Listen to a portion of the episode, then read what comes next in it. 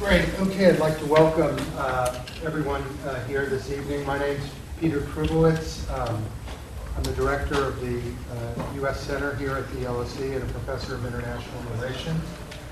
Uh, the center is sponsoring uh, tonight's uh, lecture with the generous support of the um, U.S. Embassy in London.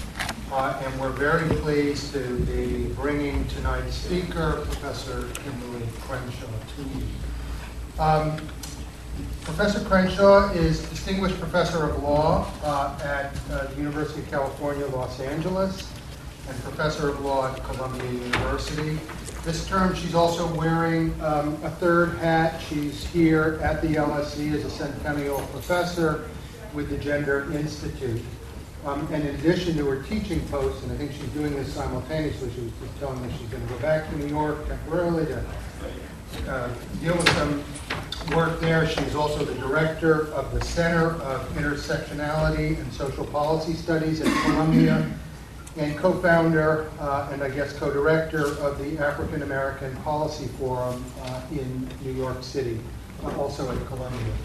Um, as a leading international authority on uh, civil rights, um, race and, and gender, um, and race uh, and law, her scholarly work has uh, appeared in um, numerous um, prestigious uh, law reviews, such as the Harvard Law Review, National Black Law Journal, Stanford Law Review, uh, and Southern California Law Review. She's compiled a long list of honors and uh, fellowships, including uh, the American Civil Liberties Union, Ira Glasser Racial Justice Fellowship, the J. William Fulbright uh, Fellowship, Distinguished Chair for Latin America uh, in Brazil, and Professor of the Year at UCLA, not once, but twice. Um, she's well known in international and academic circles, but as I learned last night, on that font of all wisdom, Wikipedia. Okay, I admit it, I read it. Um, she's also highly regarded by her um, university colleagues. Um, alas, something that we cannot all say. Uh, her colleague, uh, Lance Liebman, the former dean of the Columbia Law School and a renowned scholar in his own right, um, has praised uh, Professor Crenshaw as a leading law scholar who has shed important light on central issues of civil rights law. And I can tell you that that fellow knows something. He's my cousin. um, so we invited uh, Professor Crenshaw here tonight to talk about race in America and what we might expect going forward uh, after Obama leaves office. Um, the title for tonight's lecture is Race Reform and the New Retrenchment the perils of post racialism after Obama. Um, for those of you on Twitter tonight, the suggested hashtag is uh, LSE US Race. Um, I'd ask everybody if you would put your phones on silent um, so as not to disrupt the event. That'd be great. They're recording this, and if there are no technical difficulties, it actually gets um, uh, it get, it'll be made available uh, within a, a few days. Um, as usual, after the lecture, uh, we'll open it up to um, to question uh, and answer. Everybody, you'll have a chance to put um, their questions. You'll have a chance to put your questions to Professor Crenshaw. I'll do my level best to get as many people in. We'll probably try to cluster uh, questions. I mean, kind of given everything that's going on in American politics right now, I imagine that there'll be a lot of questions for her. Uh, so, with that, please uh, join me in giving Professor Crenshaw a warm LSE welcome.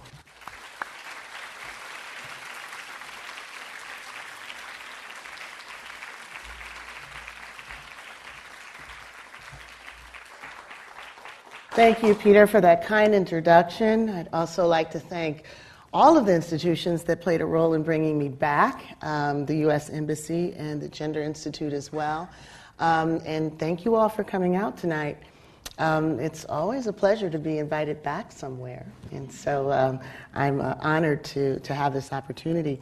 Um, so it, it also presented a bit of a challenge because when I was here, I think it was in 2014, Um, I spoke at length about intersectionality. I spoke about some of the contemporary challenges that were being presented by gender exclusive policies unfolding in the US that were racial justice policies. Um, I spoke at great length about My Brother's Keeper, uh, which is an initiative uh, under the auspices of the White House that is designed to address um, youth that have been left behind. And I talked about how that having been left behind was framed almost exclusively as boys being left behind, which they are, boys of color, um, but the problematics in framing that in a way that left out girls of color. Um, so there's much to report about what's happened uh, since 2014. We've uh, had a campaign called Why We Can't Wait that was designed to draw attention to the ways that girls and women of color um, are being impacted by a range of policies and conditions. Um, and that uh, work has unfolded in, in ways that are somewhat promising. But um, as readers and observers from afar might surmise, um, that moment was simply the calm before the storm uh, that's developing now. Um, the political discourse in the US more broadly uh, around race, around gender, uh, around gender identity and class has opened up a wide and troubling divide, one which is, uh, which is unpredictable uh, and full of rancor. So this is this moment is a far cry from the celebration that celebrated um, the uh, coming of the Obama administration. Um, there was much enthusiasm about what the Obama administration would bring, and in particular, what it symbolized and what it represented. However, if you're watching what's happening now, um, you have to raise some very serious questions about whether the hopes and the predictions that many people had when we were celebrating in that moment um, have borne out, and if not, why not? Now, for those who believed that the election of Barack Obama brought about an age of post racialism, the dynamics now, I think, um, can produce a debilitating uh, case of aspirational whiplash. Uh, the pundits then declared that his ascendancy represented the realization of Dr. King's dream.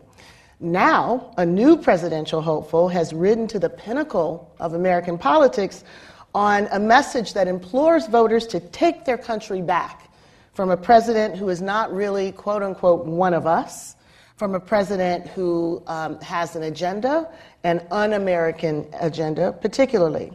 From the right, membership in explicit hate groups, if you can distinguish them from some party politics, is rebounding after decades of decline throughout the latter half of the 20th century. Voters for Trump have said um, that they believe in his frank talk, they like it, that he tells it like it is. So we have to assume that many of the, many of the things that Trump is saying and telling reflect deep aspirations and beliefs of a significant part of the American public. Now, at the same time, there is activism, activism um, on the streets, the movement for Black Lives, Say Her Name, and other mobilizations are giving voice to the continuing significance of racism and pushing back against what we might call the post racial moratorium on all racial protest. For some, this unfortunate series of events is at odds with all of the aspirations around post racialism, and indeed at odds with American idealism uh, writ large. One of the registers of resistance against what now is known to be Trumpism is that this is not who we are. This runs afoul of everything we stand for our Constitution, our laws, our culture. It sets us back, many of the critics have been saying, and it should be resisted with everything we have. Now, there is much to be said about the hand wringing that's happening now around Trumpism. The raw racism in the claims that we are taking back our country, the conspiratorial madness of the birtherism movement, the breathtaking disrespect of calling the president a liar in Congress all constitute the indignities of a new uh, performance of being president while black. These are all deeply, deeply troubling developments. The rise of racist populism is a devastating turn in American politics, one that will extend its shadow across American society regardless of the outcome of the upcoming election. But there is a way that Trumpism is not really at odds with, quote unquote, who we are, nor is it entirely a repudiation of post racialism. Rather, what I want to share with you tonight is that it is a synthesis of some of the same impulses that facilitated the entry of post racialism into the American lexicon. Indeed, post racialism, along with many of the political performances that are spiking in today's politics, are articulations of an antecedent project in law, Supreme Court doctrine in particular, that was also framed as a retaking or a taking back of our Constitution. This was the silent but deadly ideological war led by radicals such as former Supreme Court Justice Antonin Scalia and current Chief Justice John Roberts in an organized effort to reclaim constitutional law from the clutches of civil rights visionaries such as Thurgood Marshall, the first African American Supreme Court Justice, and architect of the groundbreaking case of Brown versus Board of Education that struck down school uh, segregation, and also uh, William Warren, who was the Chief Justice that oversaw the court during this time of constitutional expansion. Now, these dynamics are shaped around an ideological project called colorblindness. It's a project that reinforces a baseline in which racial power is rationalized and largely insulated from law based redistribution or even political redistribution. Colorblindness and post racialism are, as I will argue, far from opposing ideas. I will suggest that post racialism is simply a popularized version of the colorblind project, albeit a concessionary move that emerged as a political rhetoric to lift up the symbolic value of having elected a black president while at the same time muting critique of the American racial order. Now, I offer this reading as a backdrop primarily because I want to reframe the rise of Trumpism as well as reframe the significance of Black Lives Matter. In particular, I want to ask what are the modes and the products of racialization that situate the assertion, the simple assertion, that Black Lives Matter as a discourse of resistance. After all, one could think of Black Lives Matter as just an observational fact. Yet we all know that the underlying reality that's expressed through the claim Black Lives Matter is not the idea that racism no longer shapes social reality, but the fact that it, in fact, does. Now, I'm reading and talking as a critical race theorist, so I read Black Lives Matter as a discourse of resistance that puts into question ideological frames that have suppressed and stigmatized racial justice agitation while at the same time, these politics have produced the very dynamics of racial repression that give rise to the protests in the first place. It's this duality that I want to interrogate the ideological suppression of racial resistance on one hand, and the ongoing project of producing race and racism on the other hand. So, in exploring the backdrop under which Black Lives Matter resonates, I want to situate work that is critical race theory and also intersectionality that deals with traditional academic disciplines and also within disparate spheres of public policy. Now, for the non academics among us, I'm going to break it down and say this. Here's a less wordy and equally accurate description of what I want to do in this talk. This is a critical race theorist guide to the post post racial world in the United States. Now, I'm going to start with a few possible ra- ways of thinking about um, the uh, current moment and some of the challenges uh, that we have. So, um, just in case you haven't been following um, our uh, presidential campaign, um, Donald Trump is now the front runner for the Republican nomination. Uh, Donald Trump is also uh, the front runner for saying all the things that some people think many people want to say but haven't yet had the opportunity to do so.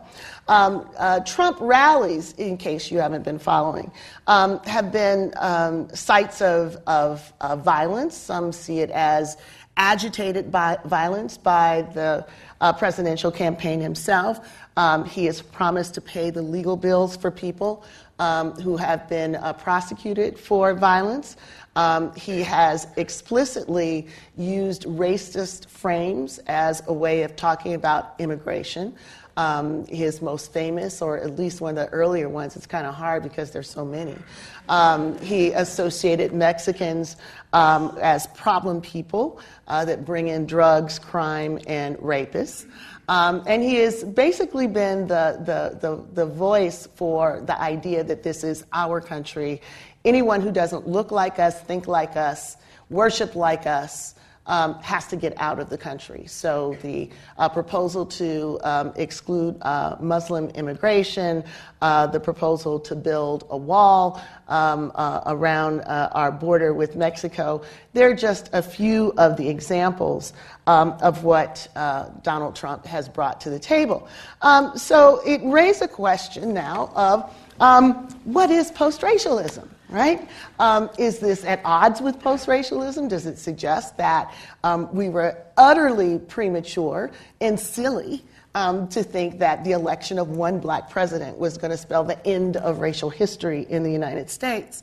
Um, and so it qu- requires us to think a little bit about what the various ways that post racialism um, has circulated within political discourse um, has been. So, one is the idea of post racialism as mission accomplished. So, in this idea, um, post racialism is uh, the notion that um, we were once a racial society and now we're not. It's just uh, anti post, right? So before everything uh, was about race, and now it's not. So if that's the version of post racialism, um, then one might think that uh, some of the ways in which post racialism um, had been uh, framed in the past as being beyond race uh, might uh, present itself. So, one way in which this idea of getting beyond race was supported in Supreme Court doctrine was in school desegrega- uh, desegregation cases, where the Supreme Court um, said that schools were required not only to stop segregating, but to actively dismantle, root and branch, any vestige of a dual school system. In other words, not just stop doing what you did, but actually fix what you have created so that you can no longer tell the difference between a school that was historically a black school and a school that was historically a white school. So it was the idea of eliminating root and branch every possible vestige of white supremacy in our school system. Now, that was an expansive view of the constitutional right against segregated schools. It was one in which the Warren Court embraced and went about the project of dismantling the dual school system. It is not a vision of racial transformation that you can say, by any stretch of the imagination, characterizes American society in this post racial moment.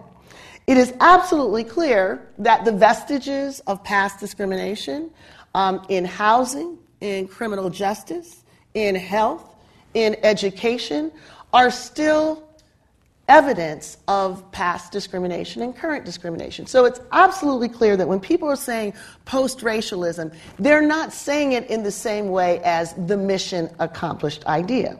So, what else is being said when people talk about uh, post racialism? Well, um, there is the Will Smith idea, that great social theorist, um, uh, who basically uses post racialism as a no more excuses idea. Um, if a black man can be elected to the highest office in the nation, then there are no excuses for anyone else not being able to achieve anything less than President of the United States. Um, so that idea is that when Barack Obama entered the White House, we all entered a land of wine and roses where there was no longer any other racial barrier that could hold anybody back. So, what do we make of the consequence of the fact that there are still racially stratified systems, um, economies, institutions throughout society? Um, well, the continuing agitation around that is what is framed as excuse, right? So the no excuse line goes along with the notion um, that we have remade our social order. Now, um, that's obviously uh, problematic as well. Um, the main thing that happened politically when Barack Obama entered the White House is that the Senate lost its only African American senator at the time. Um, and pretty much the rest of American society stayed pretty much the way it was.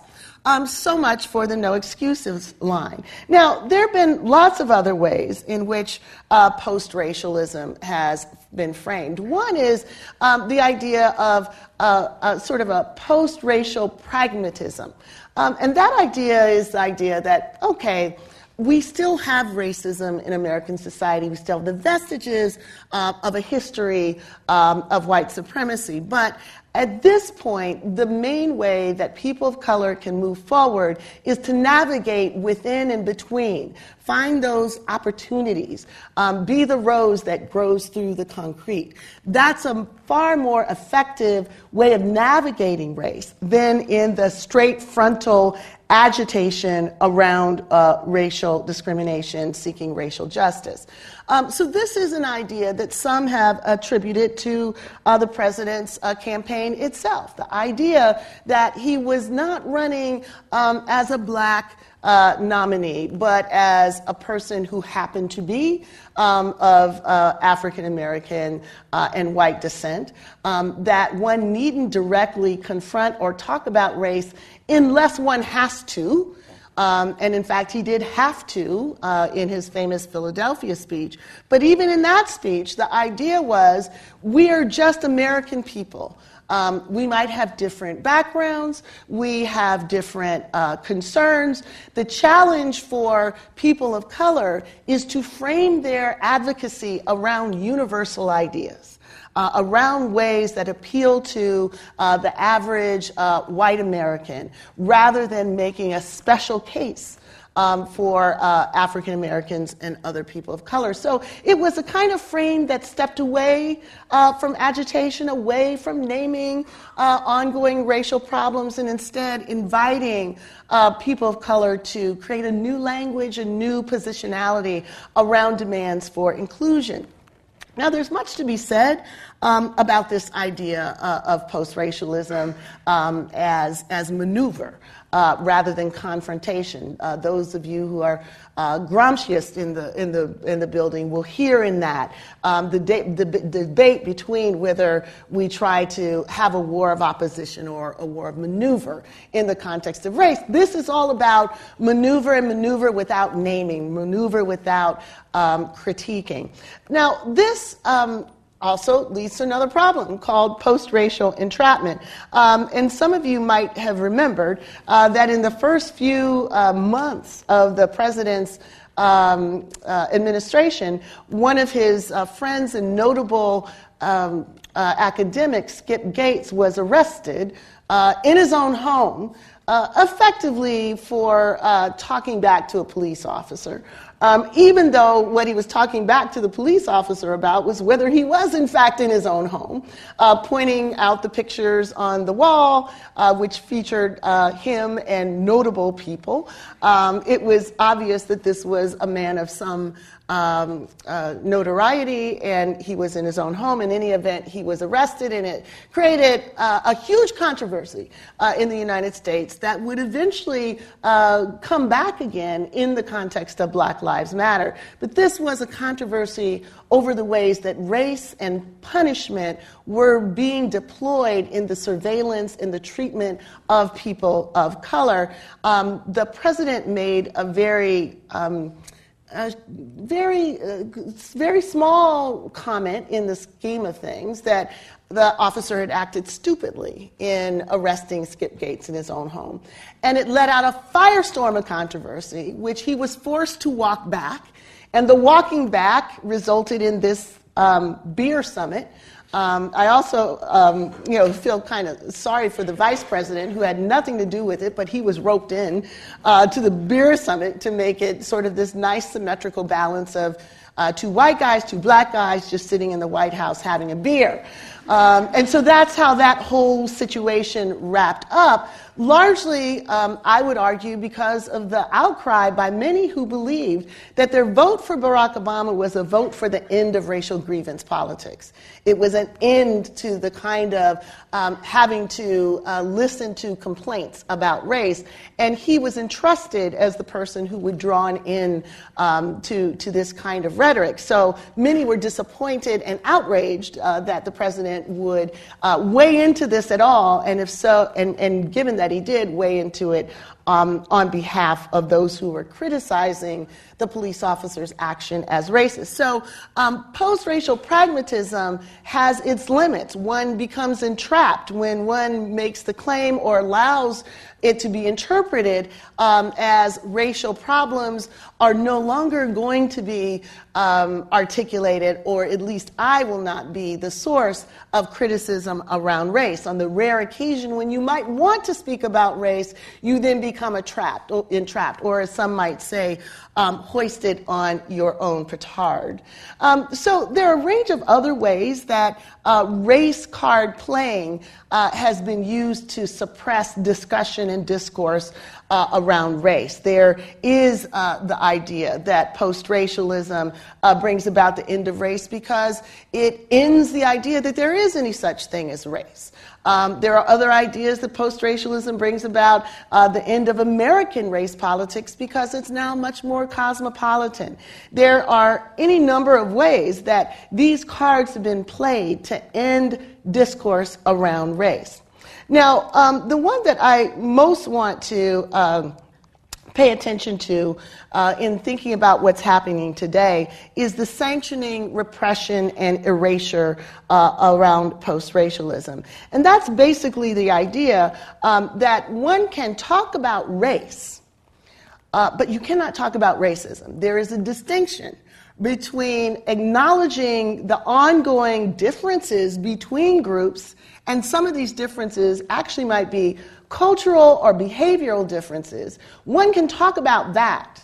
But one cannot talk about racism. One cannot talk about power dynamics that are associated with this idea. So, if we talk about this somewhat as a formula, um, race talk without racism amounts to you can make a claim that a certain group, say, is falling behind academically. You make a further claim that that falling behind is going to be related to long term consequences, either in the uh, employment sector or long term consequences with respect to mass incarceration. Um, you acknowledge that this is an unfortunate disparity, it is an inequality. But you take racial power out of that mix. You don't talk about these disparities or inequalities as products of institutional forms of exclusion. You don't talk about them as products, perhaps, of massive amounts of racial segregation. You don't talk about them um, in terms of evidence of ongoing discrimination in the workforce. You don't talk about these as historical products of discrimination and power in the past. You just talk about them as differences that are attributable to different racial groups. When you put that formula together, what do you get? You basically get individual level responsibility, you get cultural forms of intervention, you might get something like mentoring, but by and large, what you're talking about is a problematic that rests in the body, the homes, or the culture of those who are excluded. So the upshot of that um, uh, might be easier uh, to capture with um, a, a framing device that I like to use. So, and for those of you who've seen this before, um, you know the answer, so don't scream it out. So I, I, I, like to use this. This is a, a, a picture um, that I've uh, ruthlessly taken from a colleague of mine, Frank Gilliam, from the Frameworks Institute. Institute. And it, it helps us think about uh, framing. So the first thing I'm going to tell you is that these cows are sick. Um, and I'm going to ask you now who's responsible for the sick cows? So when you say something, the farmer. Thank you. So the farmer, um, we think, is responsible when, first of all, we see a frame um, and we import our cultural, social uh, inferences into that frame. So I tell you the cows are sick, and you say, well, the farmer should go take care of it. His problem. So when I say, well, is it a public problem? You say, no, it's a private problem. If I say, well, should any other institutions be responsible? You don't know. It's, it's the farmer's problem. His, his cows, his problem. Maybe it's the cow's problem. You know? But in any event, it's not our problem. If I say, well, what will happen to us as a society if we don't deal with the fact that the cows are sick? You would say nothing will happen to us as a society. Again, not our problem. It's the cow's problem, not ours. When I change the frame, your answers to a lot of those questions would probably be a little different. So now, when I say who's responsible for the problem, you might say industry. Uh, when I say is it a public or private problem, you might say, oh, that's a public health problem. If I say, well, what will happen to us if we don't take care of this problem? You would say, well, we might all be impacted ultimately by this. If I say, well, what about the individual cows, right? Maybe they're not eating the, in the right place. Maybe they're listening to the wrong music. Maybe they're not enough uh, bulls in the herd. You would say garbage to all that. You'd say this is clearly an environmental problem, it's a public problem. Um, it's not an individual level or cultural problem. It's a problem that we all have and one that we must address as a society. Now, use that exact same um, framework to think about race. If we think about sick cows in terms of racial dis-ease, um, we think about dis-ease in terms of disparity, uh, inequality, um, long-term consequences and short-term consequences. One way of framing that dis-ease is it's their problem. It's what they do. It's what they watch. It's what they listen to. It's how they build families or don't. Um, it's about culture. Uh, it's not about the environment. It's not about structure. It's not about history. It's not a public problem. It's nothing we need to concern ourselves with.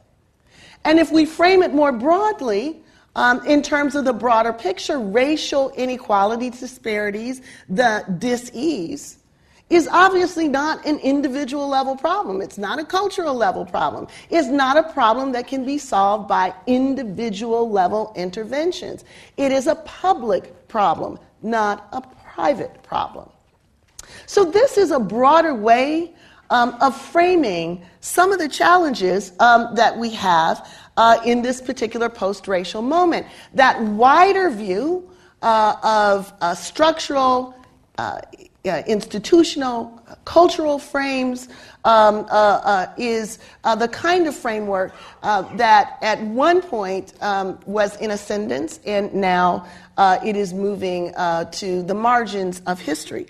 Which brings us to then um, the question that I most want to raise, which is how is it um, that these various frames are playing out in American society today? How is it, importantly, um, that these are frames that the law has helped to produce and make real? So it's one thing to say that Donald Trumpism um, is the product of anger um, a product of people who've been pushed outside of the economic system, uh, a product of a racist populism that is un American. It's another thing to acknowledge the extent to which the actual laws that govern us, constitutional law in particular, have created many of these expectations, have amplified these expectations, and have insulated them against efforts to create public policy both at the administrative and at the electoral level, to do something about the problem of the dis-ease that I talked about earlier. So I want to say something about what has happened in the backdrop that contributes to the moment that we have now.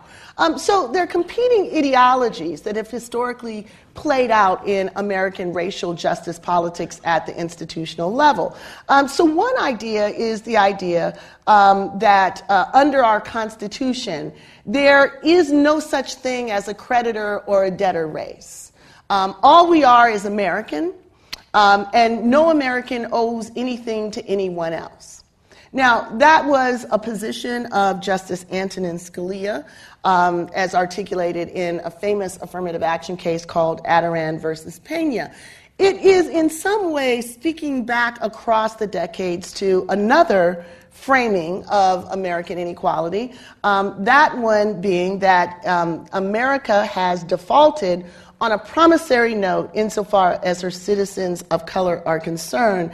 Um, a check has been uh, returned to African Americans uh, marked insufficient funds. Now, this is an often unknown part of Martin Luther King's speech at the March on Washington, in which he was essentially saying American society is in disrepair. American society is not uh, a reflection of some natural distribution of uh, individuals who have skills rising to the top and those who don't uh, languishing at the bottom. American society is one in which the racialized structures historically continue to produce certain outcomes. And the Constitution has promised that those negative outcomes will be repaired. So we are here at the March on Washington, he went on to say, to demand a recognition of the promise and a fulfillment of what was in effect the 13th and the 14th Amendment. Now, I hope you can see these are two diametrically opposing ideas. One idea is we are in disrepair. Our current distribution is not natural, it's not normal, it's not fair, and it's not complete. Against another perspective that effect- effectively says we have what we've got, and that's all it's ever going to be. And any attempt to actually try to intervene um, is itself problematic. It is itself creation of discrimination and unfairness. This is all a debate about the baseline. The baseline being how do we think about the contemporary distributions? Do we think they're fair? If we think they are fair, then any effort to create different kinds of policies for inclusion, say, in higher education, or for jobs at high levels, um, or housing integration. If we think the underlying baseline is perfectly defensible, then those kind of policies are going to be seen as preferential treatment. They're sometimes going to be framed as reverse discrimination. If, on the other hand, we take Martin Luther King's view that the current baseline is not natural, it's not fair, it requires correction and repair, then those kind of policies are not going to be seen as preferential they're going to be seen as necessary for equality. In fact, the failure to have such policies is going to be seen as discrimination. Now, um, it is often hard to make this argument in the context of policies where people are generally divided. So the baseline preference argument might be easier to see if we think about it historically. Um, historically, um, a baseline in the United States for liberty was rooted in slavery. When you have a baseline rooted in the legitimacy of slavery, all other kinds of freedom seeking actions are going to be framed as illegitimate. So, for example, when slaves self liberated, against a backdrop of freedom, that would be considered self help. Against a backdrop of slavery, it was considered theft. That's why, literally, when people ran away, um, they, were, they, they sang a song called Steal Away to Jesus. People were trying to get lost as a way of achieving freedom. That was called theft. Um, if you refused to work or broke a tool under a discourse of freedom, that would be seen as a work stoppage, a strike. In slavery, it was called drapetomania, it was a disease. People thought that if you didn't want to work for nothing, there was something wrong with you, as opposed to there being something wrong with the system. Um, Agitation against slavery was called sedition. People were prosecuted and jailed for agitating against slavery. Right? Now it would be called just what? Free speech? Freeing the slaves was called taking of property without just compensation. It was unconstitutional, right? Today, it would be just called liberation. So these examples are just examples to show the way that the law constitutionalizes the baseline tells us how we think about the intervention. If the baseline is constitutionally legitimate, then the interventions are usually framed as problematic, either preferential or unconstitutional, patently so. Right? So, from this example, I hope it becomes a little clearer that many of the policies that today are framed as preferential or reverse discrimination are, are framed because the underlying baseline accepts that the status quo is legitimate, accepts that the status quo is defensible, and accepts that those who rely on the status quo are insulated from any expectation um, that their expectations might not be realized. Now, I want to go into to, to uh, length in explaining that because part of my argument is that much of what we're hearing in American society is simply an amplification of what had been said for the last 20 years at the Supreme Court level, to wit, through the voices of um, uh, some of our Supreme Court justices. So um, let's think about um, access to higher education. Uh, Justice Scalia uh, made an argument just uh, the year before last in response to the University of Texas. Um, which is a flagship university in Texas, wanting to maintain a modest uh, affirmative action program. Um, the school said without such programs, the levels uh, of African American participation will plummet. And usually justices uh, really engage and talk about where isn't there another way?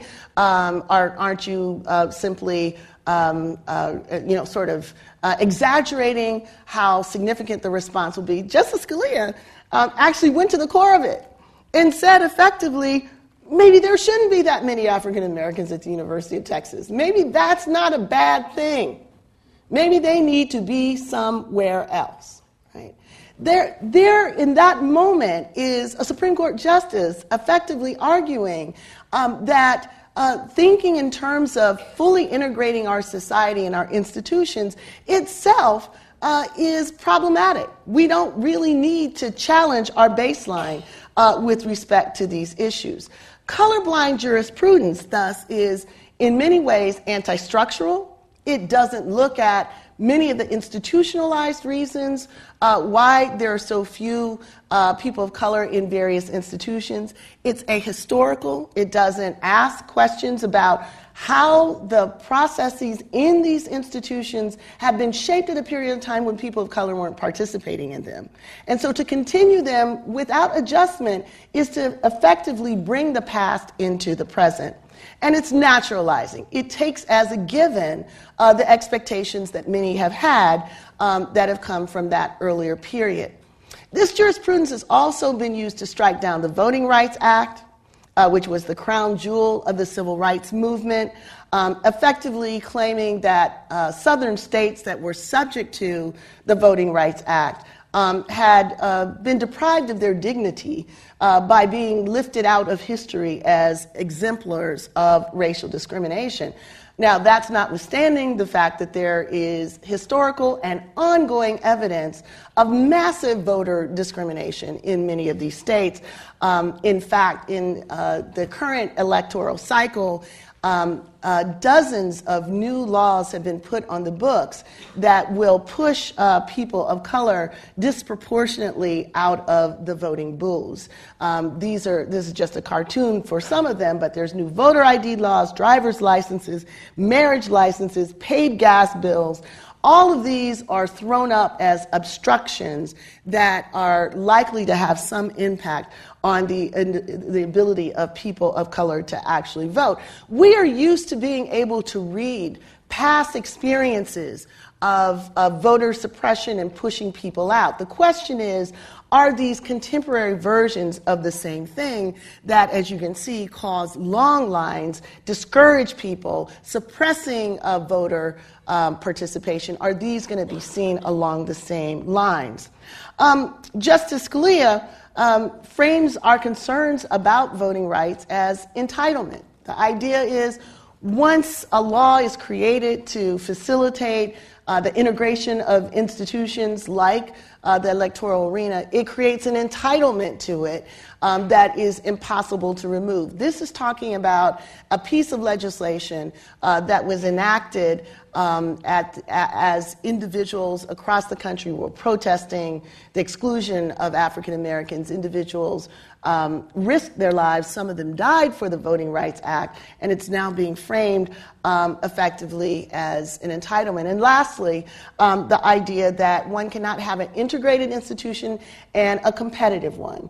Um, in response the University of Michigan saying that it was using affirmative action to integrate the, uh, its uh, classes, um, Justice Scalia said, look, you can have a super duper law school or you can have a racially integrated law school but you can't have them both at the same time.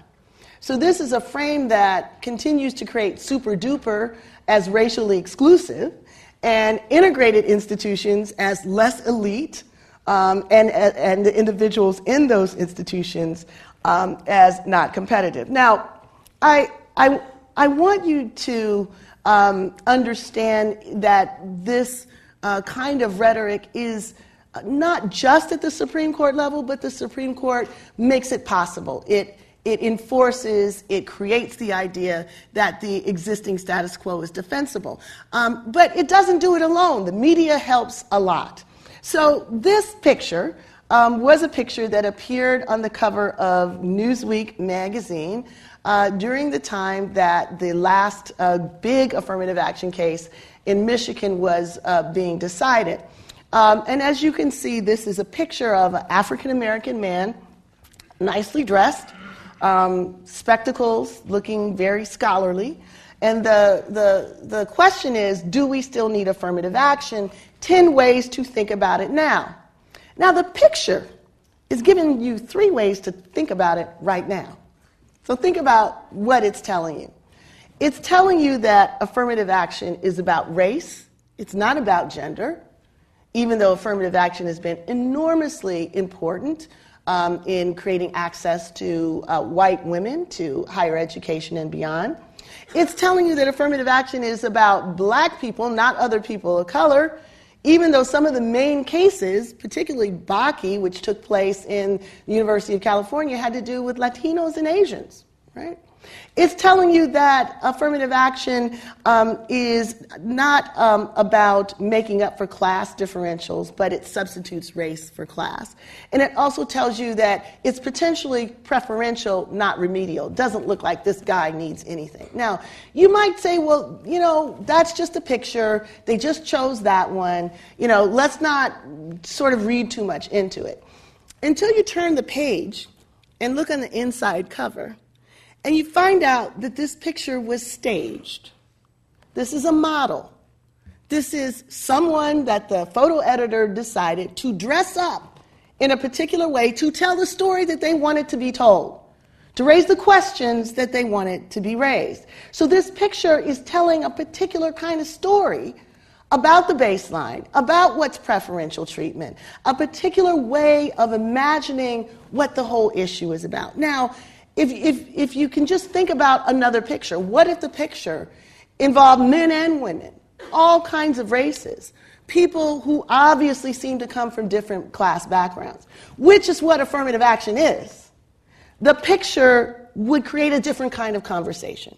So, this is again just a way of suggesting that much of what's happening in the United States um, around entitlement, around resentment, has been generated uh, both at the level of doctrine and also at the level of media. Now, this other picture, I shouldn't really have to explain it, but to the listening audience, I'll say there is uh, a cover of a book. It's got several pencils on it. Um, some of the pencils all are the same color, and those pencils are all sharp. And there's one pencil of a different color and it's a dull, broken pencil. This book is about mismatch. It's about whether uh, affirmative action policies put people of color in institutions where they cannot compete. And it's essentially telling you that one of them doesn't belong with the rest of them. And you can tell who that is by looking at the color. Again, the language of who does or does not belong is very much part of our uh, contemporary conversation. Um, if we go further and look at some of the arguments that are made on behalf of those who are claiming they've been unfairly uh, excluded, these are people who are not necessarily competitive. They're not making an argument that were it not for these policies, I would get in, because they can't make that argument. Right? There are 200 people of color uh, with higher test scores than Abigail Fisher, the current um, plaintiff who also didn't get in. The argument isn't that. The argument is even talking about race discriminates against me. Even having race as one factor undermines my dignity. Now, again, this is a particular form of post racialism. We're all the same now. So, any talk about race undermines the well being of all of us. And it allows us to point to the few individuals that we think actually got access because of race as the source of our exclusion. So again, it's race talk without racism. It's a racist claim without having to be accountable for anything. So the African American Policy Forum, in response to um, these arguments, created um, a, a, video, uh, a, a, cartoon that I'm going to show you just in a second. Um, and the idea was that we really need to have a new kind of conversation about baselines and preferences. Um, we can make all the arguments we want about why affirmative action is good for diversity, why anti discrimination law needs to be expanded, why there need to be more uh, elected officials who are people of color. But as long as the conception is that these things are preferences, as long as the conception that the baseline is okay, as long as people have the small picture of the diseased cows rather than the broader ones, all of these arguments aren't really going to move the ball very much. So we took up the challenge of figuring out how to reframe constitutional law, how to reframe expectations, how to reframe the history of naturalizing racial inequality so that interventions that are meant to advance diversity and inclusion are not seen as preferential, but are seen as necessary to advance um, anti discrimination. Um, so I'm going to show you this, and then I'm going to tell you, uh, in conclusion, a particular uh, story um, about this that will um, suggest what post racialism has in store for the future. So I will narrate for those who are listening. We're watching a video with uh, runners running around the track for several generations while um, runners of color are stuck at a stoplight until 1964. And as the runners of color engage the race, there's a cloud of discrimination that stops their path, and then rocky roads that stop their forward momentum, which is labeled poor schooling. They run into a ditch, which is labeled underemployment. They fall into shark infested waters, standardized tests. They run under bars, which is called mass incarceration and the school to prison pipeline. They seek to go to a rest area that's closed down by housing segregation.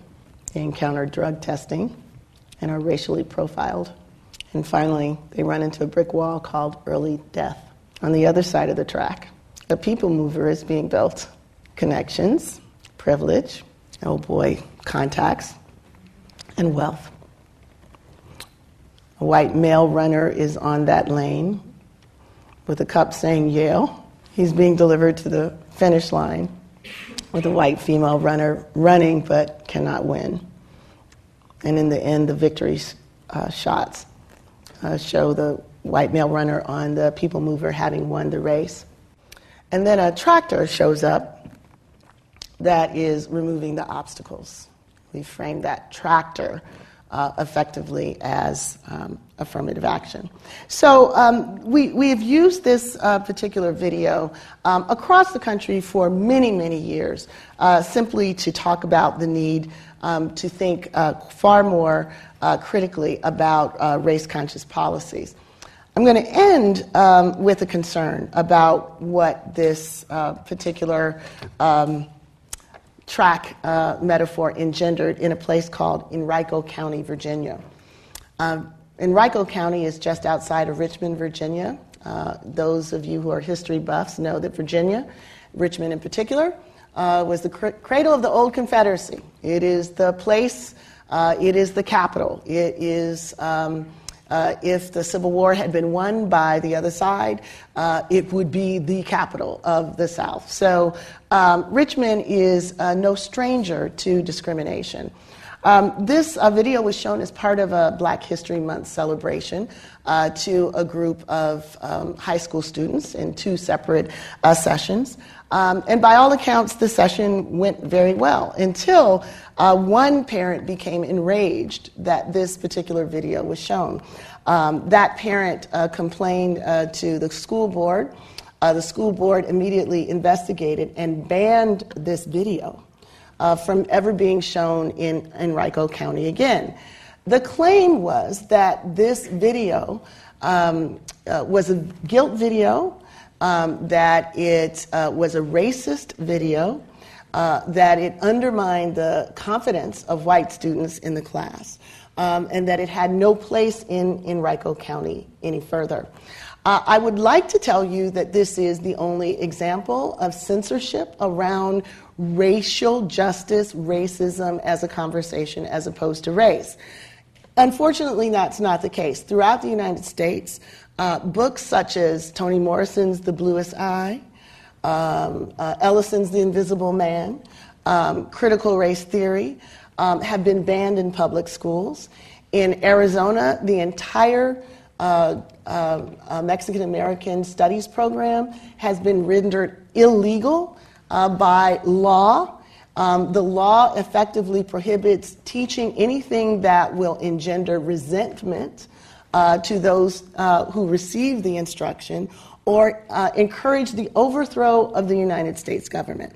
Now, there's much we could say about this. One would be, well, basically teaching American history might engender resentment to the people who were there when the colonists arrived, or um, teaching slavery might actually engender resentment on those who are the descendants of those ancestors. Um, we could say that, but, but let's just go further. The basic idea that we're going to end all discourse about race by undermining the ability to produce knowledge about race is one of the most threatening dimensions of this particular moment. So, we're living in a moment where, under the very ideals of American democracy, we're essentially saying that school districts can eliminate all effective education, um, or at least provocative conversation about whether the outcomes in our current society are natural and defensible, or perhaps the product of public policy and past discrimination. That is the biggest threat that we're facing now. It is the threat, fortunately, um, that Black Lives Matter has opened up, um, refusing the sort of post racial accommodationism, refusing to have a time, place, and manner limitation to how and when we talk about race and racial justice. It's also a space that uh, Say Her Name has opened up to include women and girls in the conversation about racial justice. But the real trouble that we have to worry about is the fact that whatever happens in this next election, this post racial understanding of racial injustice will limit our capacity to engage each other in a productive way. So, our challenge is to push back against all visions of post racialism that allow for discourse of race and preclude any acknowledgement of racial injustice. Thank you.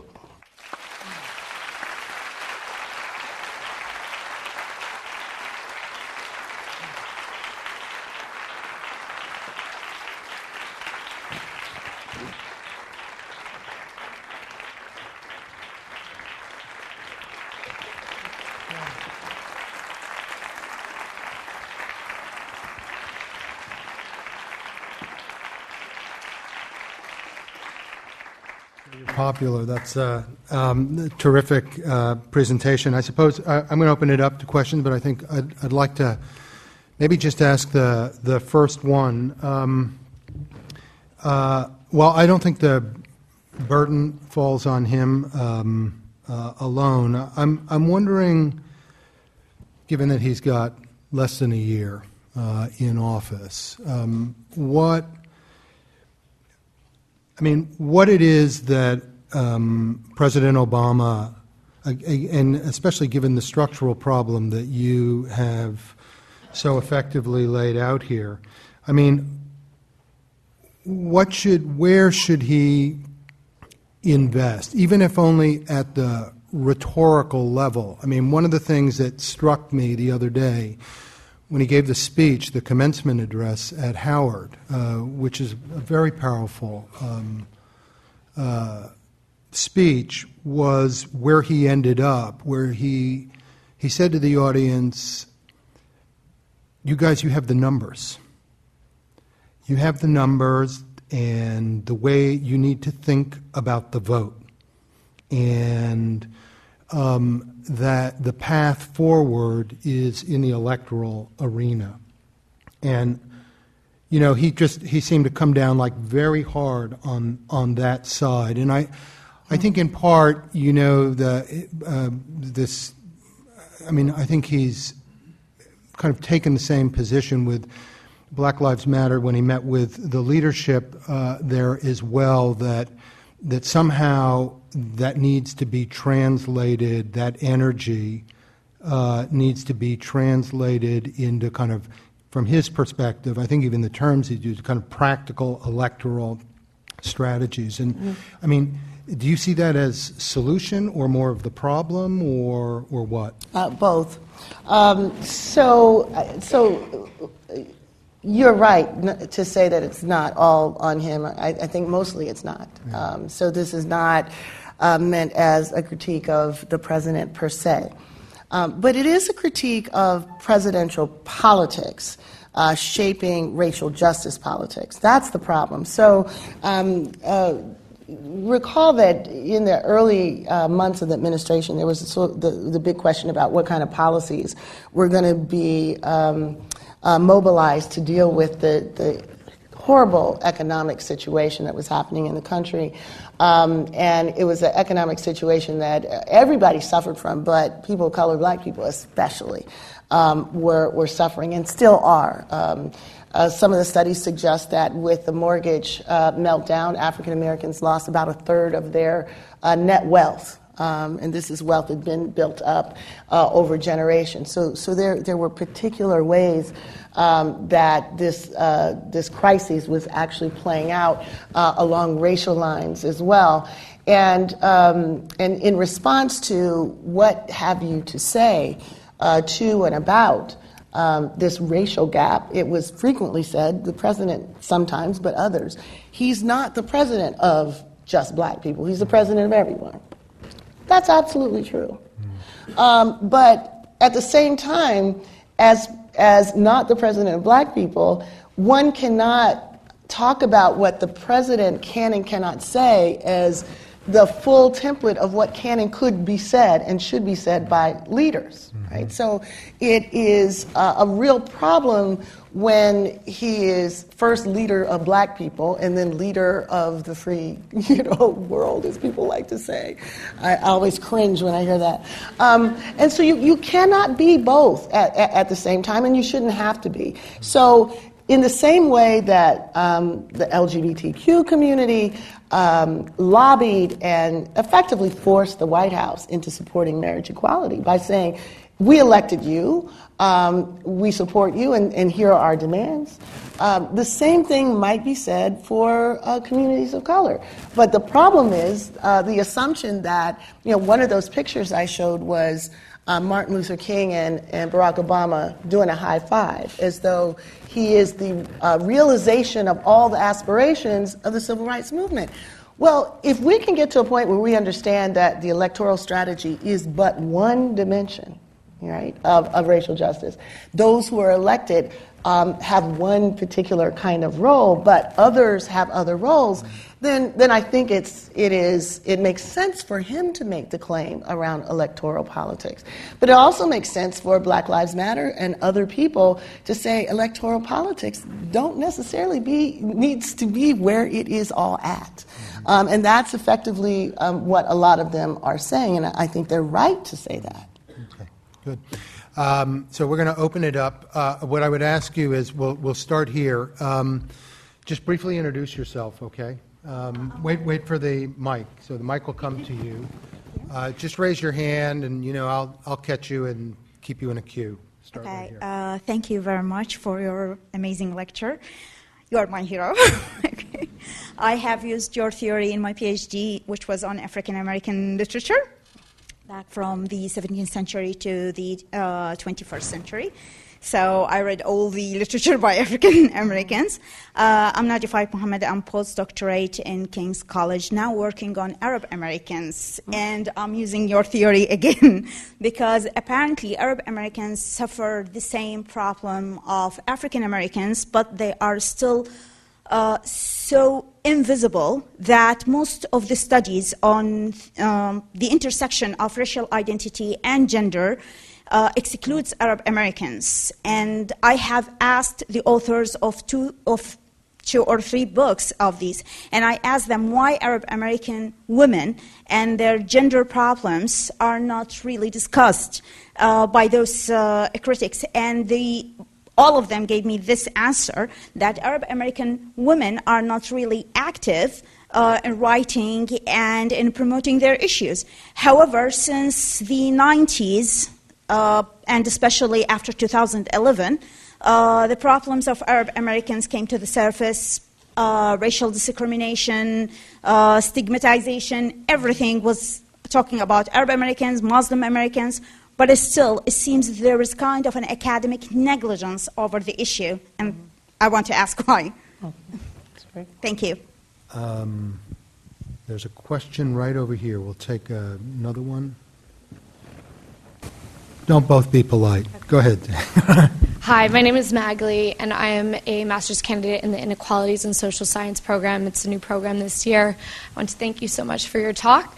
I've also used your work in my studies as well this year. It's been very, very helpful, so thank you so much.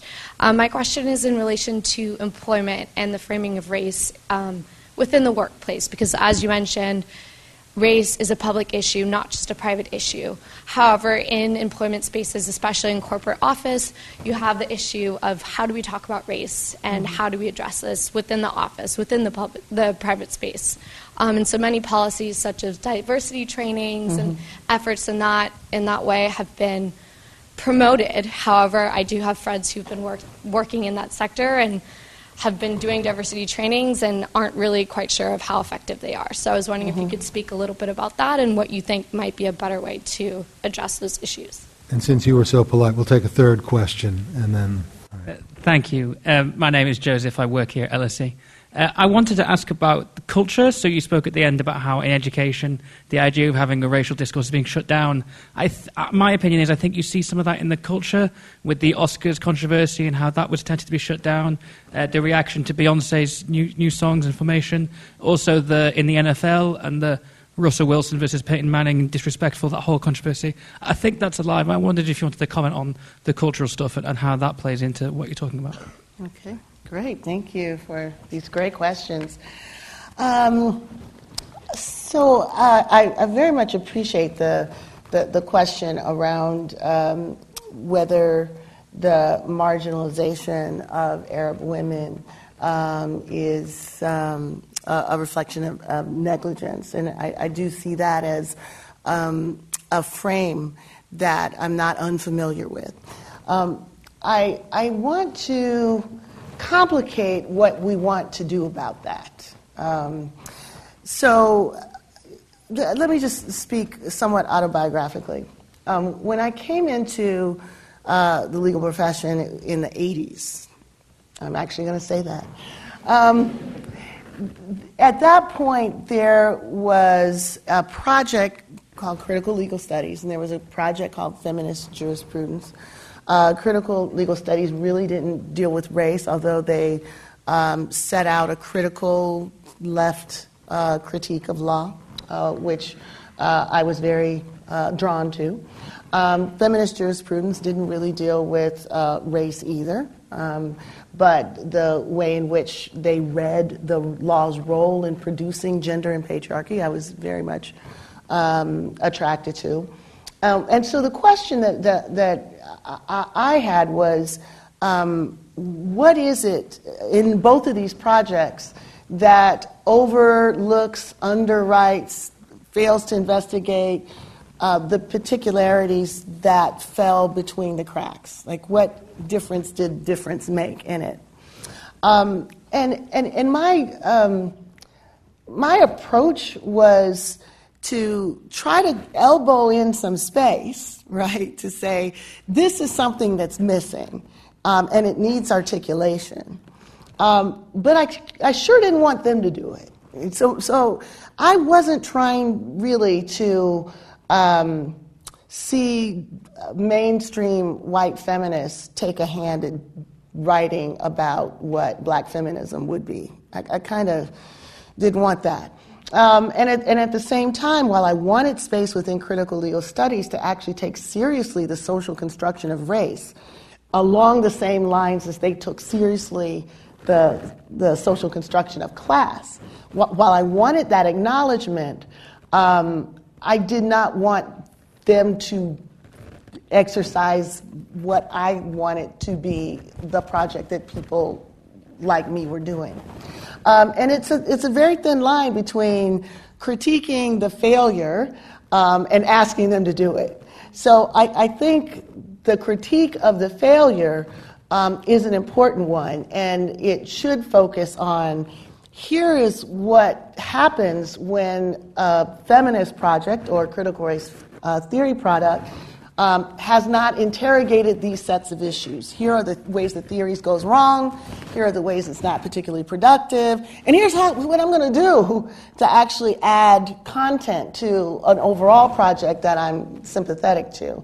Um, I think that's a, um, a productive conversation and, and doesn't engender what I saw engendered with white feminists and critical uh, legal studies people. A lot of critical legal studies people just left. They're like, oh, I don't want to deal with this anymore. Um, and, and I don't, I don't condone that at all. I think that if you are involved in uh, a critical project, then you should be involved in every subsequent iteration of it. But you know, people vote with their feet, um, and I've also seen many times feminists nod their head, but if that's not the work they do, they're not going to suddenly retool themselves and, and, and do a different focal point of work. And I don't want them to. But I do want to have partnership. And I do want to say, here's how much I understand, and this is as far as I can go with my knowledge base. Where, where do you enter with your knowledge base? And what is it that we can produce collectively, you know, along these lines? So I think negligence sounds right. Um, but I do think, A, um, there has to be a period where there's critical mass of production. That's, that's where intersectionality came from, critical race theory. There was a critical mass.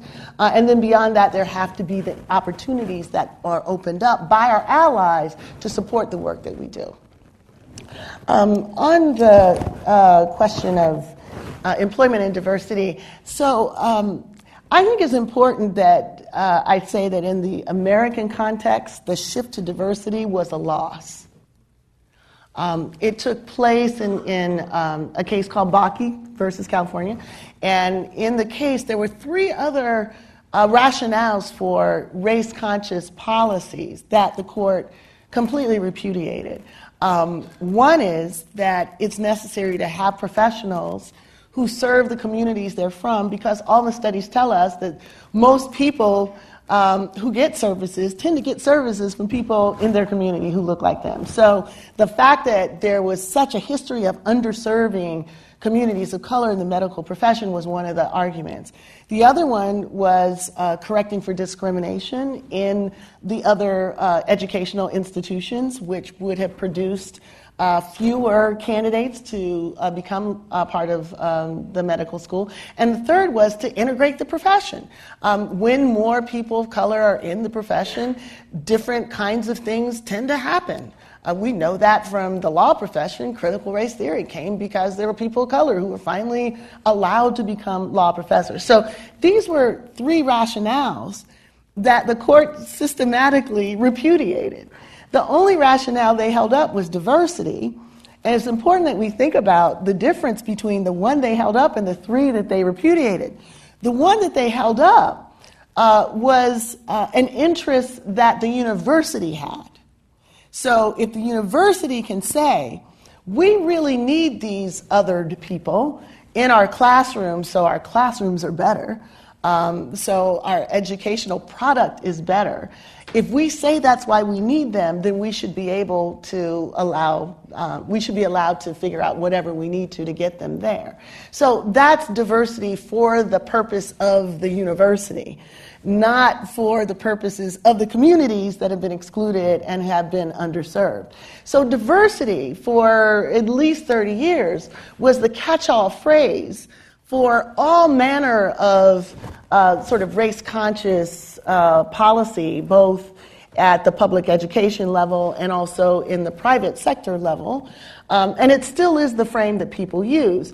Um, the problem is that, first of all, it's, it, it doesn't take up the real questions of social justice. It doesn't take up the questions of uh, distribution and fairness. It doesn't take up the question of whether the actual employment policies are actually fair. Only question it takes up do we and can we pursue certain things to get at least a critical mass of people of color? So I'm not opposed to diversity. Um, I think diversity serves its own purposes but it is not a robust frame around which racial injustice can be thought about and talked about. So it's not surprising um, that there's a whole industry of diversity training um, that basically reduces it to how many color marbles are in a jar. I mean, it's those, those kinds of um, uh, uh, move, movements away from where these demands actually came from um, that's so problematic. The last thing I'll say is it's one of the things that is going to be debated in the current Supreme Court case we have. When a university says they're doing something uh, for diversity, um, Justice Scalia had a whole list of questions and litigation strategies around that. Like, well, what do you do in a university that claims it's using affirmative action for diversity and they still have uh, organizations for students of color and graduate ceremonies just for students of color and departments that study uh, students of color? That's a contradiction, he says, between we need the students for diversity, but yet we're going to let them do all this race stuff over here. So it's, it's not the perfect solution, um, and, and universities have been really challenged to come up with a vision of diversity that actually shows that across the institution, um, the classes are fully diverse, and the student body um, organizations are diverse, and the, the faculty is diverse. That, that, that's something that most universities have a hard time showing. And what that will do is for some of them, I mean, they don't have to do it. Um, and many of them have simply backed away. Like that, that's too much for us to have to prove. And that's the problem with, with having a, a justification that is somewhat at odds with some of the real reasons why there are so many demands for integration. Um, and finally, on the question of, of culture, so you couldn't be more right about how many of these issues are playing out on the, on the cultural terrain. Um, so I showed you some, some pictures that do some of that work. There was a, another controversy that just happened last week. There was a group of black female cadets um, who graduated from West Point. And there's a tradition in West Point of taking um, these pictures. They, they're, they, I, I, guess the original pictures uh, were like 100 years ago where cadets uh, strike a pose um, uh, that I guess uh, shows their readiness for combat to do what they're going to do. They're kind of stylized poses. And different groups of graduating classes take lots of different versions of this. So, uh, this particular group of, of black female cadets, uh, in all their regalia, um, took several pictures. And one picture, they did this raised fist salute. All hell broke out about this. Um, with um, one, one person who led the charge basically saying that um, they should be punished, they should be decommissioned, they should be kicked out of school, not allowed to graduate, um, because this was political advocacy. Um, others went as far as to say it's racist advocacy. Um, they went even further, saying that they shouldn't be in command of uh, any troops because having a racist in command of troops is a bad thing um, which is strange given the United States, you know. Um, so it, it, it, was a bizarre moment in which people were reading everything they possibly could onto this picture. Now, it didn't seem to help that other pictures emerged showing white uh, graduates in various poses, including a raised fist um, pose. Uh, it didn't help that even one of the investigators uh, said that, well, you know, it's not the raised fist per se. It's how, the fact that they didn't take into account how people would react, which is basically saying they didn't take into account that they were black women doing it.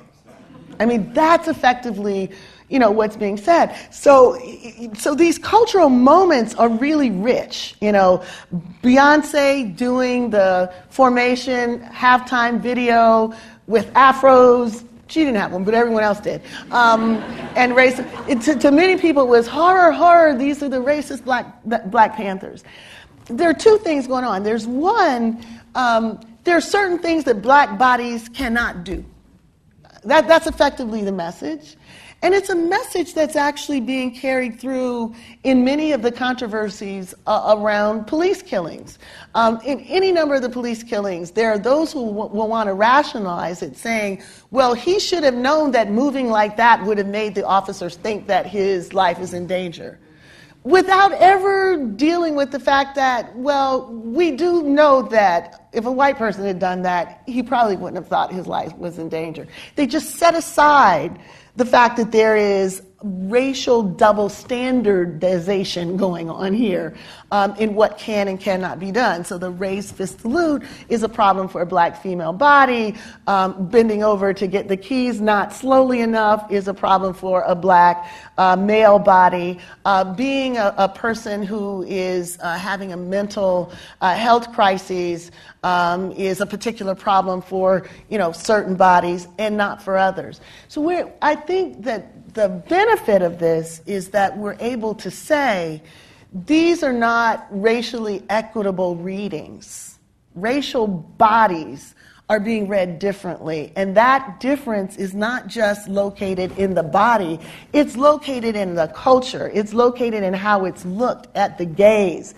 This is the moment of racial power taking um, its seat at the table. It's not just, oh, well, it's just, you know, different people um, uh, engendering uh, different kinds of ideas. So it's, it's useful, you know, in, in that regard. I think the broader challenge um, is that um, there is such a, a, conviction in our society that um, we can't talk about that.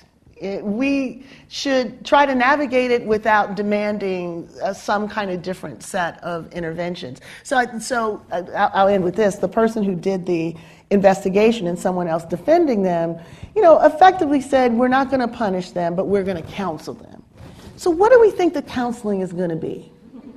You, you need to realize who you are, so there's certain things that you shouldn't do. What about counseling all the people who lost their mind over the picture? What about that, right? Um, or Beyonce, uh, the police officers aren't going to support her concerts anymore. What about counseling the police officers about not doing those jobs because they don't like a video that she did? So we don't have that quite that conversation anymore, which is my argument. It's part of a post racial accommodation. You have to figure out how to fit, not how to contest.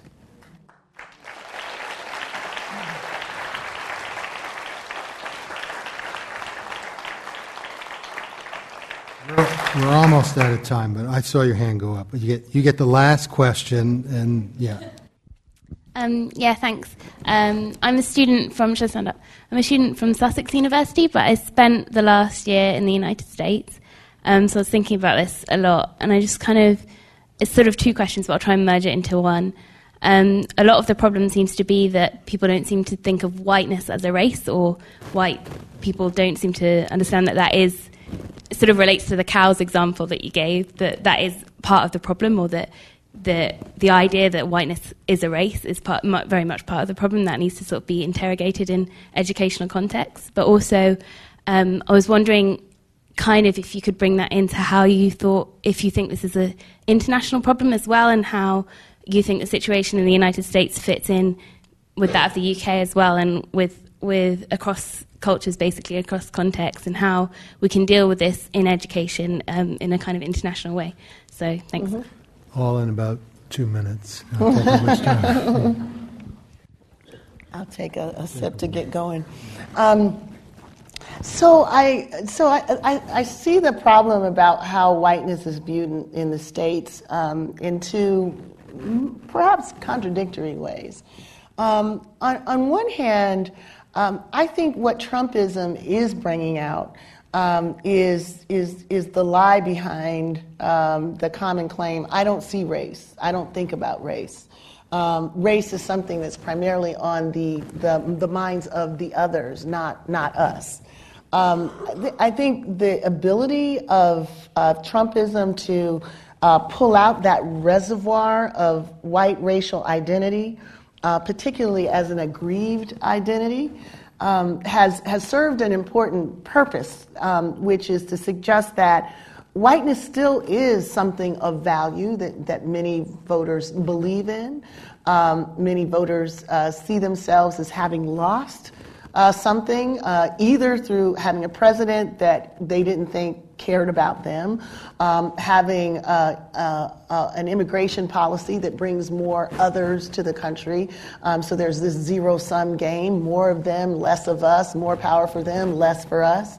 Um, it helps us see how, in some of the more recent uh, opinion surveys that have happened lately, um, that the majority of white people who were asked uh, said that um, the problem of discrimination against white people was as great, if not greater, than discrimination against black people. So there, there, there really is this moment where there's a sense that, um, uh, that there's a fragile sense of whiteness um, that exists, and this fragility um, is uh, available to be mobilized um, to express anger more broadly at economic marginality.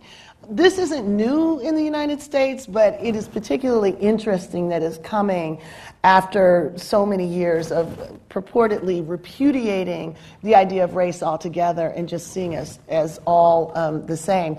Uh, the last thing I'll say about the U.S. piece. Um, you can have a notion of whiteness that's not built around fragility and it's still a white supremacist view.